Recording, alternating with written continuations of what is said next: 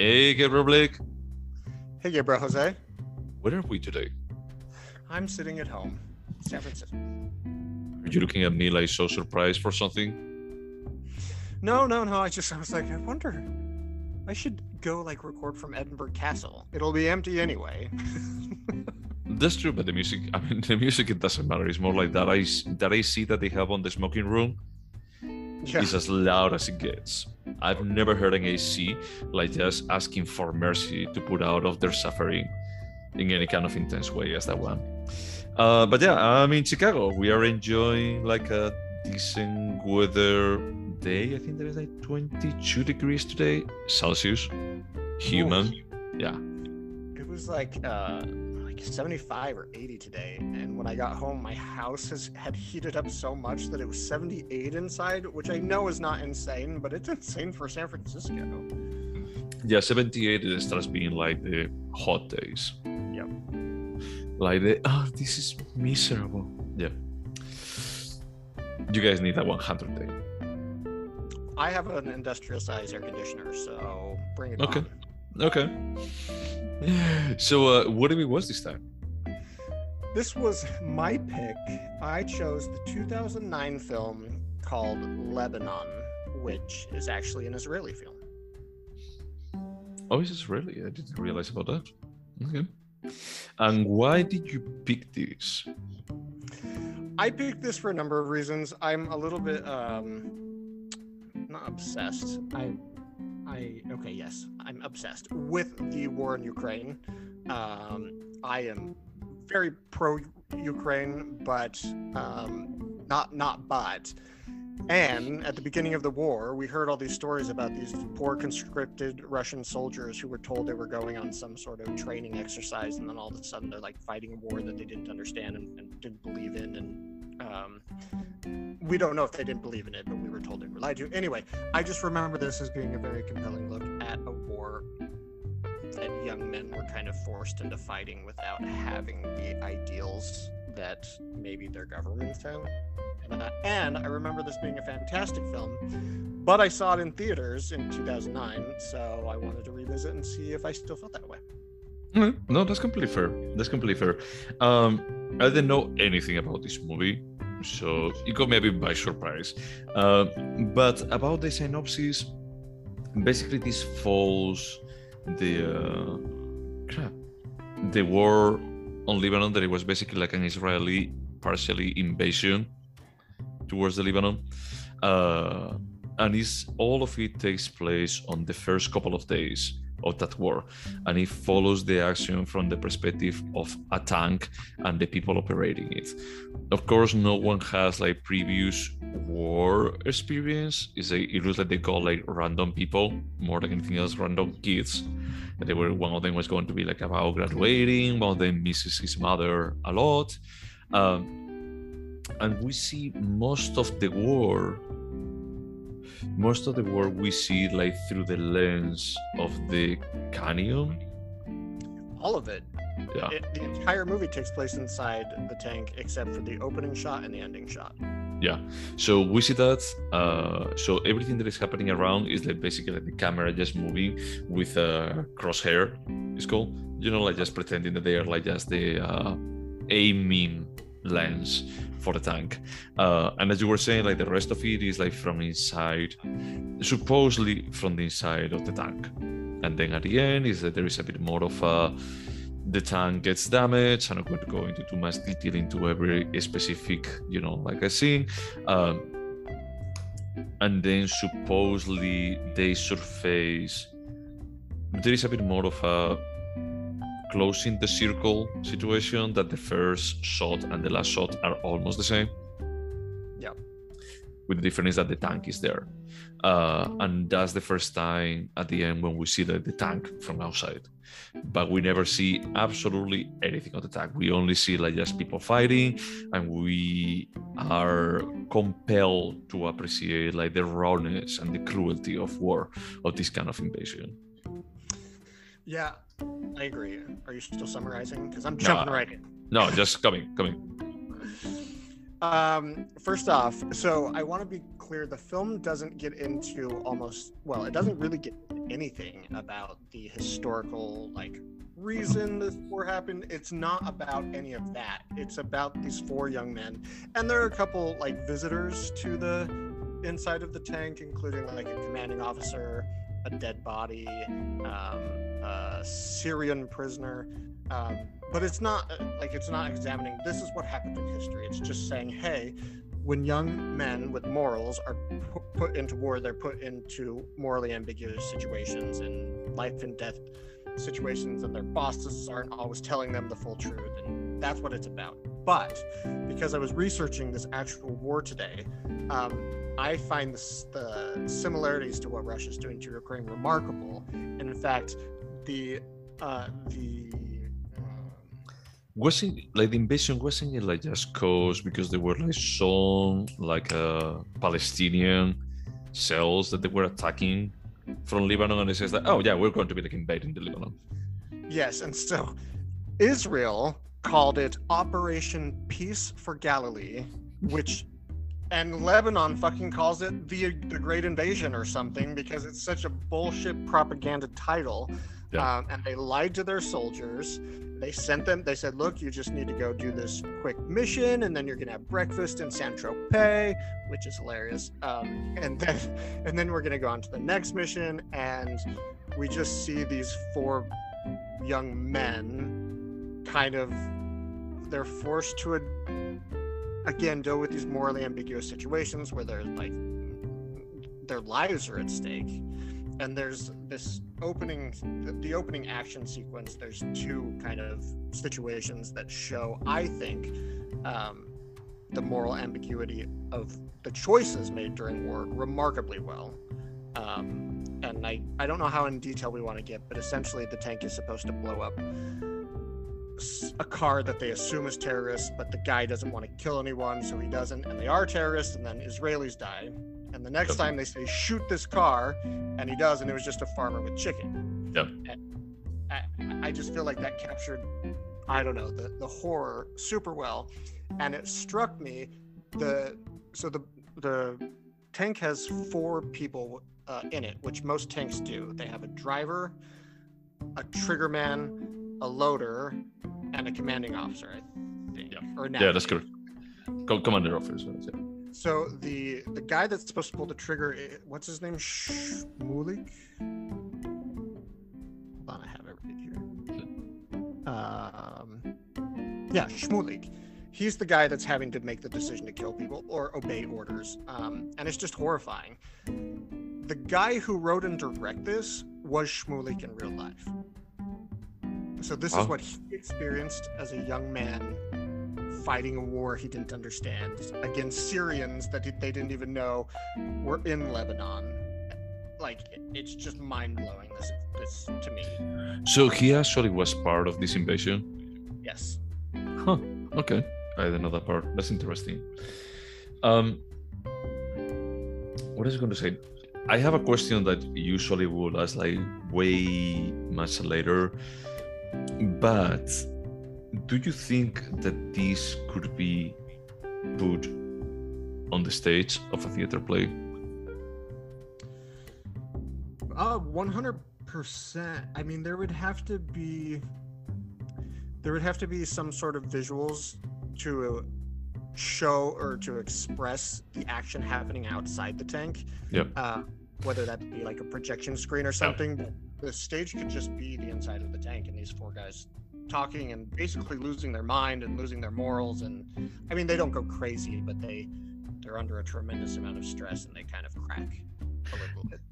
Well, I mean, I think that the uh, commanding officer breaks a bit towards the end. Yeah, he does. you know and uh, it's true that the uh, how do you say the uh, the driver i think that it is i couldn't stand the character Why? because there are like several times that he goes into this kind of panic mode or under shock and he's like and he's like not doing anything it's like he doesn't have like any kind of survivability instincts Agreed. And there's a scene where like the tank takes some damage. In fact, the tank continues to fall apart as the movie goes goes on, which you know obviously is a metaphor for the mental state of these four men war or whatever. Um, but the, he, the, the driver's like told to start the tank, which apparently starts like a car, and sometimes you have to push the gas a bunch. Yeah. And he just couldn't compute how to turn on the tank when he like they were super in danger and being shot at, and I was like, it, it annoyed the shit out of me. But then Yeah. I also thought like we're watching these four men react to war in different ways, and do you think that was believable? I don't. No. I don't. I mean, because he already had like a panic moment earlier when he was like, well, this doesn't start. Let's just evacuate. And it's like, no, this is how you start a tank. Just do it. Just do it. And then it's like, oh, I don't know what to do. It's like, you just did it like 10 minutes ago. I mean, I'm sorry, but it's like now it's like, it's your life. What is in the life? It's not only your life, it's everyone else's life that is on the line. And I just felt it's like, I understand that you're like trying to make a point about like these characters like just breaking, you know, just like falling apart. But some scenes for me they were like too much on the nose. There was like this scene when they're like in the travel in the travel agency that you see. I don't know what is the first. Oh, Paris. You see the Eiffel Tower. Yeah. And then I think that it shows like Buckingham Palace or the Big Ben or whatever, the Big Ben And then it shows like the uh, Twin Towers in New York. And when we saw like the first one, the Eiffel Tower, and it says like, oh, we are in the travel agency. I told my boyfriend they're going to be like showing like two or three countries, you know, and then we're going to be like just having like a zoom out, and we will see like the devastation of war compared to these like idyllic scenarios about like the Western world, and just see the contrast. It didn't feel. I'm going to be like completely honest. I don't think that it's a bad movie by any means, but everything felt really on the nose and the resource of using the crosshair of the tank for just observing like the desolation and the destruction of war is a good idea on paper but the execution require a lot of suspension of disbelief Um, so first off, I want to go back to they also show the World Trade Center, the World Trade Centers. Um, yeah twin towers yeah, is that what you, did you say that? Sorry. I said, I said, I said, that- uh, yeah, I said the twin towers, you know, and at that point, I actually thought, it's like, look, on these three cities, there have been like ton of terrorist attacks, and a part of me was thinking, is like these three cities are like part of countries that they have supported Israel. But don't you think that's the point? I think that that's the point, and I feel like it's like, okay, you know, it's like maybe it's like that, that kind of thing. Not not so much about like the twin towers, but it's a bit more like it's New York. Here, there was like a pretty famous, you know, like terrorist attack. What about if it's a bit more of a reflection into it's like this Western world like got involved in supporting a Middle Eastern country for just allowing them to do like whatever the fuck they wanted, and then sometime later they got payback in the shape of terrorist attacks. Yeah, for me, I I hear that it might not have worked for you, but there is a lot. Like there's like these men wanting to be in other places that isn't this war they're being forced to fight. There's also like horrible things have happened in all those cities. Those countries have funded wars. Um, it's it's actually interesting. I, I went deep into the history um, in like 1980, and they referenced this at the very beginning of the movies. There's an uh, international convention that agreed not to use phosphorus grenades because they, they uh, commit they cause horrific burns burns Yeah. that i wish i hadn't have googled at work um, 88 countries signed that convention agreeing not to use phosphorus bombs guess who didn't sign it Israel.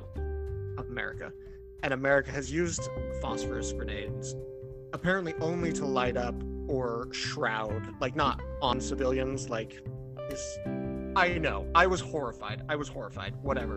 Um, and then I found out that Russia's using phosphorus grenades in Ukraine right now. Oh, right Um, now. Wow. Yeah. Like I the I, I can't even go into how much this film echoes what's happening in Ukraine. But regardless, you said it was too on the nose for you. Yeah. Oh, sorry. I wanted to go back to what you said, like looking through the The crosshairs.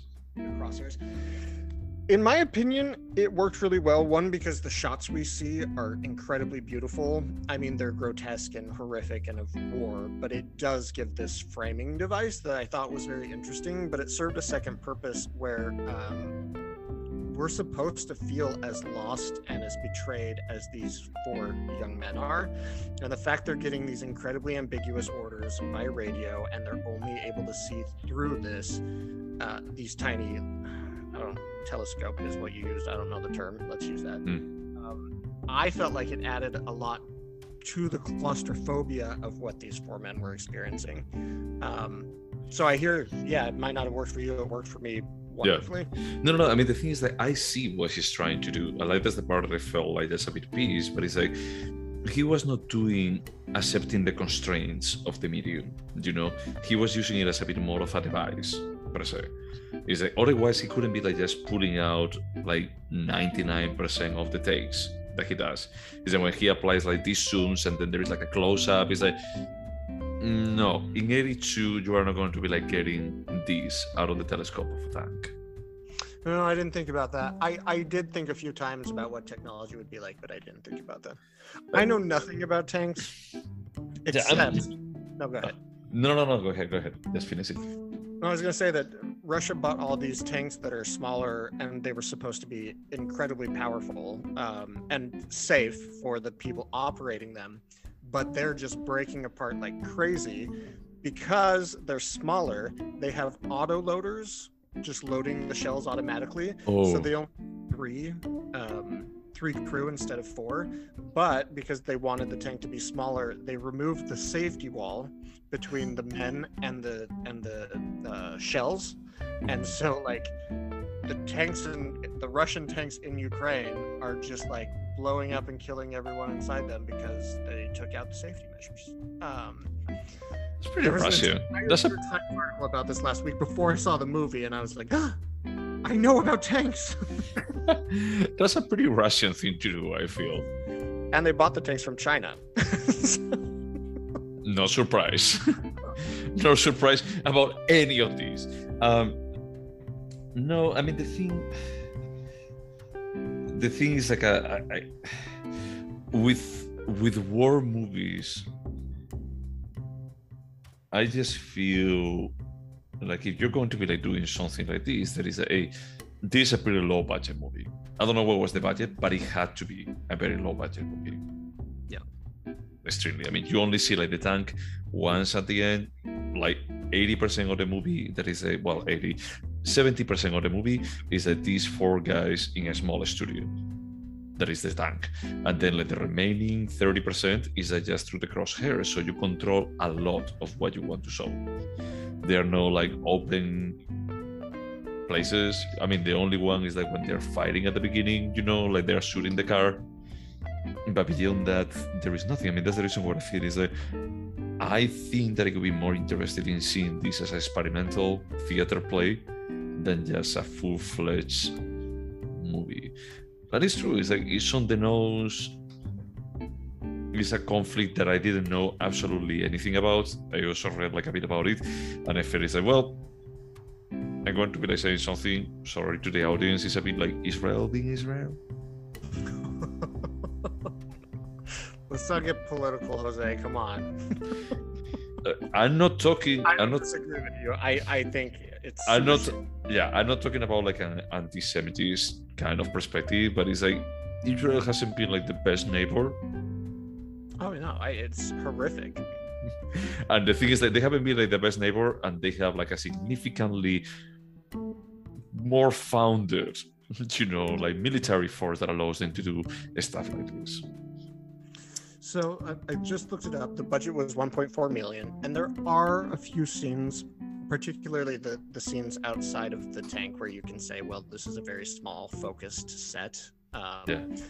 But they, I, I wouldn't I would say it's not distracting, and there are some impressive visuals of explosions. Uh, not that this isn't a like action film, but like it, there were some scenes that felt real, like when the family was being held hostage on the second floor. Um, do you remember? Yeah, I remember that scene. I was going to be like saying something about it. I remember like when I when I saw it, I roll a bit my eyes for something, but I don't remember what. Oh yeah, I think I think that there was like a bit more of a comedy factor to it. That the first thing that you see is like is the uh, the husband like just like screaming, and then you see like a terrorist, and then like the next scene is like the terrorist like holding the woman.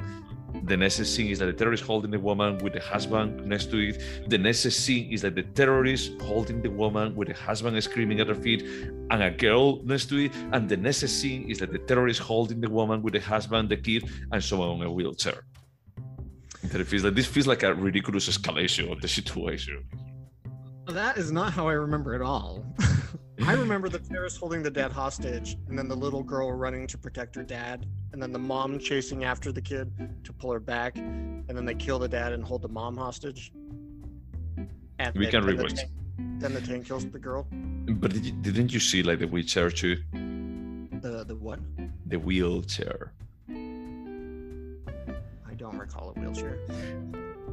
Just if you can still like rewatch it, is like just watch it. That is scene because I felt is like I understand that it's about like just creating impact, but it gets to a point that it almost feels like you're you're doing a joke, almost like just adding like one more factor to the scene.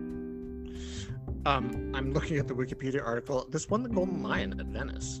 No, cool. That's nice. Yeah, I'm not saying that it's a bad movie. No, no, no, sorry. I just meant shouldn't this be a more well-known film, in my opinion? Or maybe it just won the award and wasn't that good. I think it's. I know I, I had the feeling that you loved it, you know. Um, but uh, I had the feeling that we cared like way more for Palme d'Or winners than the Lion, the Venice Lion. Yeah, that's true. Yeah. I mean, there have been like times that I actually have gone back and it says, "Hey, who won Cannes that year?" I never check like, who won Venice at all. Neither do I. But it's also not uncommon for me to go look at the list of Palme d'Or winners and had, having never heard of some of those films. That's fair. That's fair. But at the same time, is that you think that is like there is going to be like something out of this, and the thing is like you check them, but with Venice, um, it's almost like just thinking about like the uh, film festivals from Spain. It's like, yeah, they exist. I'm going to be like checking the winner. Nope. Am I going to be like checking like the Sundance winners? Probably not either. But that's a good point. Like one year you won't have heard of what won at Sundance, and then the next year it'll be Reservoir Dogs. True, but how many times did that happen? Um, I it happened quite a few times. Like, um, fuck. Well, so there was Sex Lies and Videotapes that launched Soderbergh, Reservoir Dogs. There was Beast of the Southern Wild that got nominated for Best Picture. Mhm. Um, there's there's a lot that's gonna. Anyway, I get your point. Yes, are we gonna check who won at Sundance this year? But somebody. Oh, last year it was um, it was that film about the Death Family. Death Family. The Death? Family that won the Oscar for. Oh god, that- that's right, and it's actually why Apple bought the rights for that movie. I I get it. Yeah, we don't pay attention to Venice as much as like I pay attention to. Oh, yeah. honestly. No, but I think that uh, Sundance sometimes may be a bit closer to the American sensibility of what may win Oscars. Yeah, yeah, I would say that that's true. No, I would say that's very true. I mean, Whiplash won like uh, the Grand Jury Prize. Oh wow! Didn't uh, J.K. Simmons win? Yeah, he won for that. He won an Oscar. Yeah, um, that movie's good. Yeah, I like it. Uh, but yeah, no, I think that Cannes I respect them for just being a bit more out there, a bit more about like a we really appreciate it. Yeah, it's more artistic. You're absolutely right. Sundance is is built to sell films specifically, not like honor the artistic merits of. I mean, again, Top Gun 2 just aired at Cannes today, so it's not like Cannes is this completely integral part of the arts. Wait, wait, wait, wait, wait. Are you telling me that it was part of the official selection? No, I think it's part of the one where the studios kind of like I mean, uh, that Dan Brown novel, the the Da Vinci Code, uh, screened at. In the official selection, I don't think so. It got booed, by the way. it didn't get like a 10 minute ovation, a standing ovation. I mean, the thing like just seeing Shortbus, but that was in Sundance. yeah, that was a that was a Sundance film. Okay, yeah, that's fine. Uh, now I'm curious about like the 3,000 years of longing. Oh, me too. Yeah, because I like I like Idris Elba and Tilda Swinton, and George Miller. I like Mad Max. I do too. Do, do you remember that it got nominated for Best Picture? I think so. I don't remember that. I think that I remember it. I remember like just saying is like this is probably like one of the best as a movie. I think that is like the best blockbuster ever, or in a very long time because it's like it's a 100% blockbuster, but it feels like it's really well made. I think you're forgetting about Jurassic Park. In a very long time, I specify in a very long time. And dude, I'm sorry to tell you, Jurassic Park was a very, very long time ago. That's fine. Yeah. Uh, but about Anyway, strayed way far from. Uh, Yeah, yeah, yeah, yeah yeah definitely uh so i like it i didn't suffer like watching it or anything like that i just felt i just felt like the limitations of what they were like their medium that it was like completely self-imposed for me it pushed me away from what it was supposed to be the emotional payoff So would you call it a gimmick? yes definitely okay. And I would call it a device. And I think it worked for me, and it just didn't work for you as well. But what I what I think is like it's a bit more about the execution per se, because I can actually see this like just being like a good device. But for me, it just felt like, look, if you're going to be like doing this, you have to try to make it as realistic as possible. I want like the grimy aspects of it, you know, and just the limitation. Just give me. They don't have like the full picture. They don't have like this like, hey, I have like any angle that I want. You know, I can do zooms. I cannot do zooms. It's like no, just give me that the kind of feeling of being lost on this reality. I hear your your arguments, yeah, um, and evidence to back it up. I just feel like again, It didn't worked- No, no, no. It, it, it worked for me. Like, the attempts were solid and made me feel things, and apparently it didn't for you. Yeah, no, no, no. And honestly, I respect it. You know, I 100% respect it. It's like for me, just it was just frustrating because it was like I, it's not bad. It's, there is nothing wrong with that. It's like I appreciate that someone is like trying to do like a spin like this, you know. Because when you were telling me it's like hey, this is like Das Boot but in a tank, I was expecting a bit more of a budget, you know, because this could be a tank, like it could be this room. Oh no, I just meant it takes place inside a thing, the entire thing.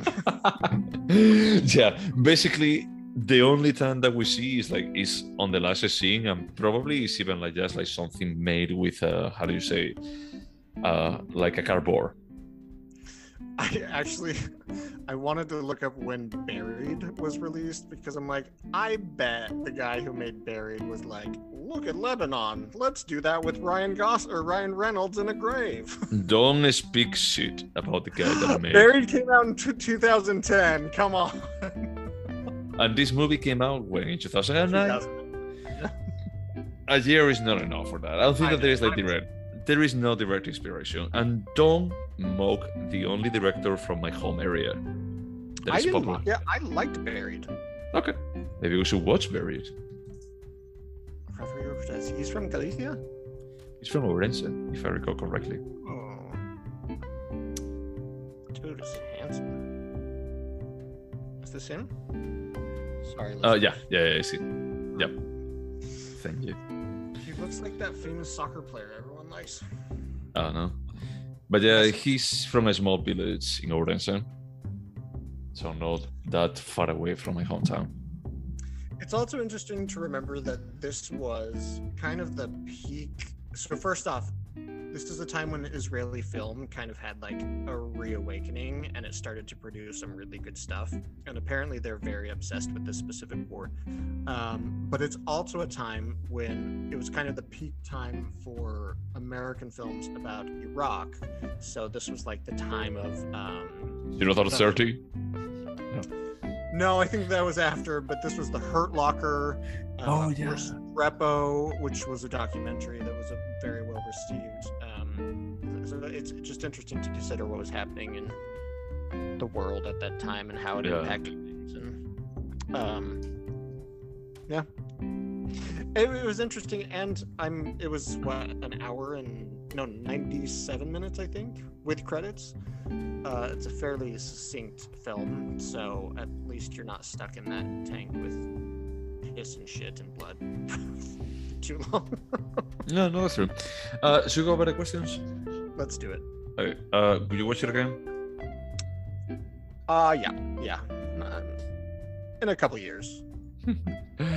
I I don't think so. I don't think that I will watch it again. I think that it's like if they're playing it on TV, maybe I would stay, but I don't think that is like one of those that I would go like out of my way for rewatching it. Did you watch this with your boyfriend? Yep. Oh yeah, you mentioned that earlier. Did he like it? Uh, yeah. I think that we both finished the movie like a bit cold. You know, a bit more about like, eh, it was just way of actually like passing time. It has like higher aspirations, but they don't materialize for us. Would you recommend it? Yeah, I would recommend it to you even. well, that's true because you had already like watching it was.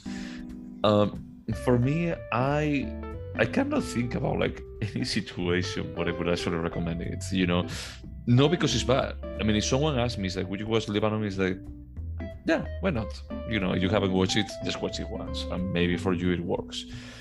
But I don't think that if someone asks me about like, "Hey, recommend me like a war movie," I'll be like, "Apocalypse Now." That's a good question. What, what movie would I recommend? Let's, uh, let's think about that. Bring that up at a later date. 'Cause, no, I, I, that's because I, I very much enjoyed this film. I think it's good. I don't like horror movies. Like, I, it, it's really That's hard right, for me to watch them. Uh, It's not like when I when I see them and I see that it's good, I'm like, okay, that's a good movie. But it's really hard for me to get excited to watch one. So anyway, I mean, the thing is like, uh, I just feel like the topic that this movie treats, we have seen in any in many, many, many other war movies, and I, th- Apocalypse Now.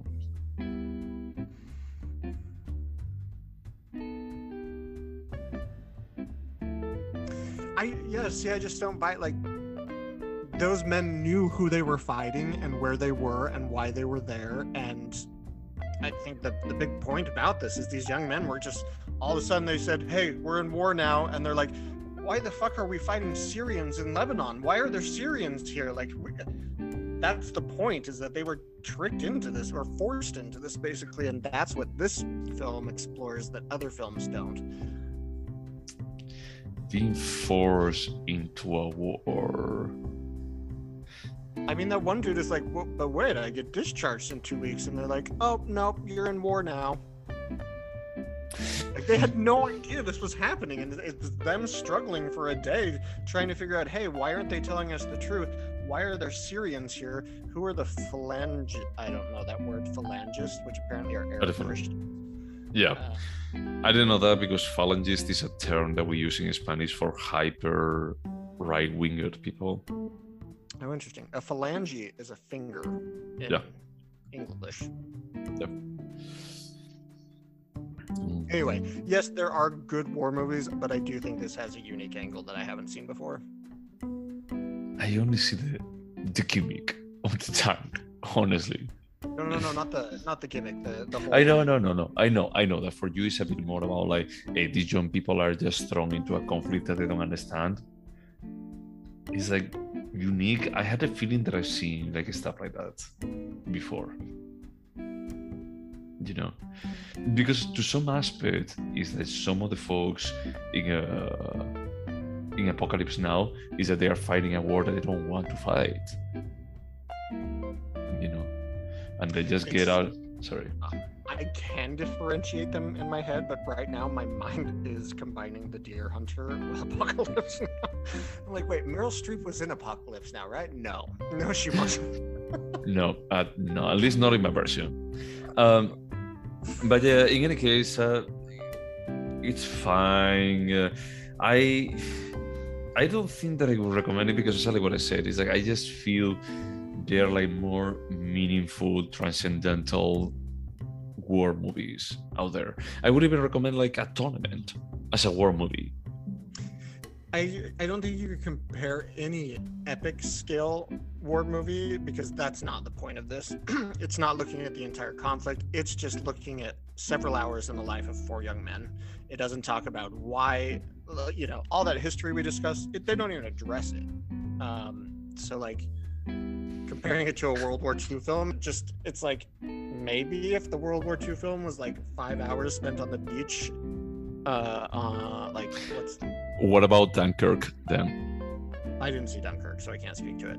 But Okay. as I understand it, it's enormous and oh, Yeah. that's the one with three stories. Yeah, it's the one with the three stories, and besides that, it's like Christopher Nolan, and you know how he likes to do like characters don't matter, and this is a bit more about like the characters per se. Okay, thinking about it, I may do like a couple of series later and just pin you with some uh, like examples of it. Yeah, please do. Uh, could you remember it?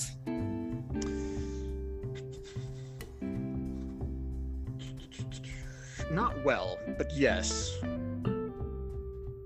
Okay. Like specifics of the plot, no, but I've never forgotten this film. Okay, because it's the second time, yeah. Uh, I honestly don't think that I would remember like much more than the there is a tank, and they show like half of the movie through the crosshairs. Oh. And even with that, I'm still like doubting. I mean, someone would have to tell me that. Do you remember Lebanon? I say, wait, what? Yeah, the movie with the tank. It's like at that point I would remember, but I won't remember like what was the conflict. For sure. The man versus No, Man. I mean like no, I mean like the invasion of the Lebanon by the Oh. Israeli force. You know, I mean I would just think it's like it takes place in the Lebanon, but probably I'm not going to remember that. Oh, they are Israelis like invading the Lebanon. Is there anything artistic about it?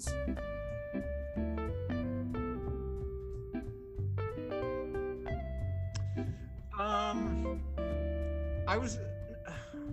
It's weird because I like this movie, and the answer I think is, I guess the. I guess the answer is no. Okay.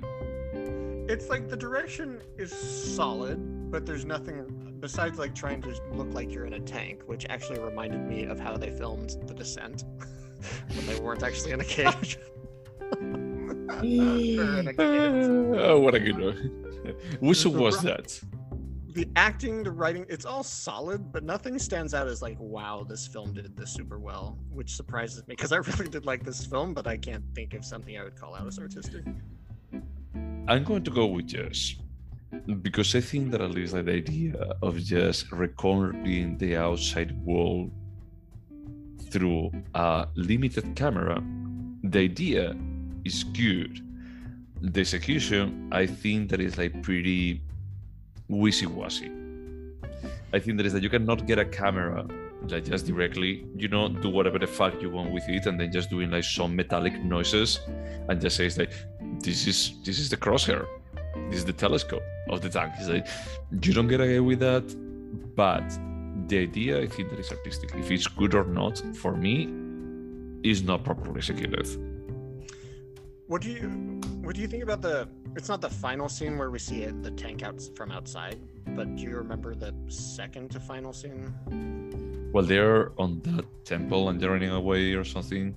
No, the the prisoner of war they have asked to use the bathroom. And it happens in real time. So they open the box. I for me I don't seriously. I don't want to give away spoilers, but for me, the fact that they did that in real time and you just saw the demoralization of both of the, those men and how pointless all this shit was, I was like, wow, that is a killer second to final scene. I was curious if it stood out to you or not. Uh, it felt awkward, you know, that kind of thing, but definitely I won't remember that scene. okay, I that's fair. I won't because even like the awkwardness, I just felt a bit weird. Like the guy that was like the Arab guy. Sorry, he was Syrian. The Syrian guy. That he was like just from time to time like staring to the other guy, and the other guy was like just trying to avoid any kind of uh, eye contact. And I feel like, is he flirting with him? Also, the fact that he got morphine as a prisoner of war, I was like, uh, can I?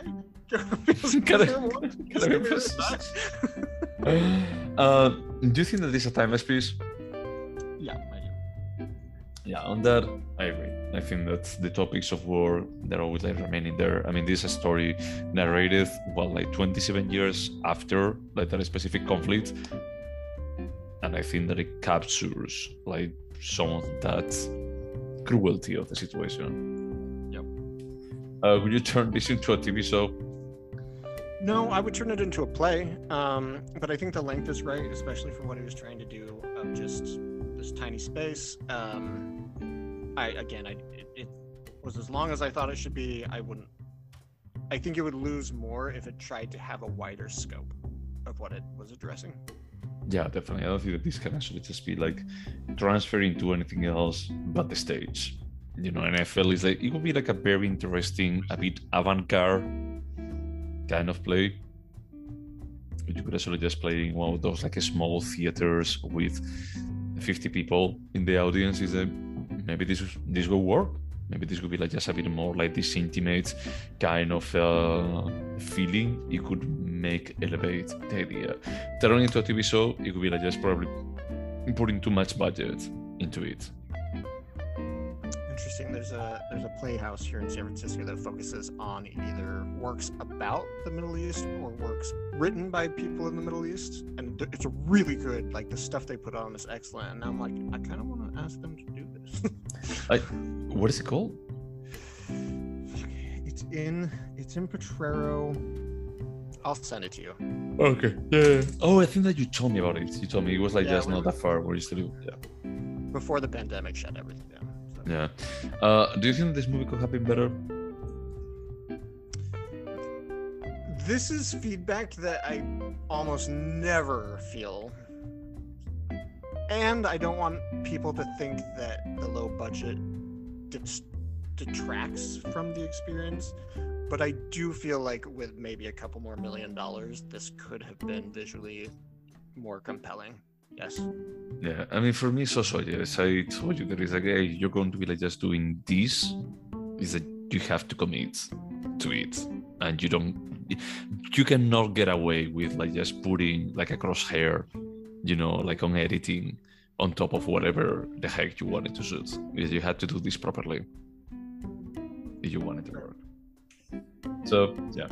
Uh, so before we score these, last week I actually asked you. You remember Bottle Rocket? Uh, any movie that you want to ask if I remember? Yes. And while I think of that film, I just wanted to call out one fact that I found really interesting that this was the, the writer director. It's his first uh, film. Came out in 2009, and he didn't release another um, drama until 2000, I think, 17. Yeah. Interesting, man. Yeah, pretty crazy. I would like to hear what you remember about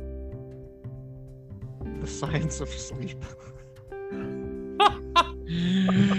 uh, it's funny because when we watch uh, Nine Days, I started remembering like all the Michel Gondry movies, and I thought a lot about uh, Be Kind, Rewind. I also thought about like the science of sleep, and the science of sleep follows Gael Garcia Bernal. I love him. I know. Uh, as he works in a copy place, they make photocopies, and the I guy, the what? I had forgotten that. yeah. So uh, the guy basically mixes up uh, reality with sleep.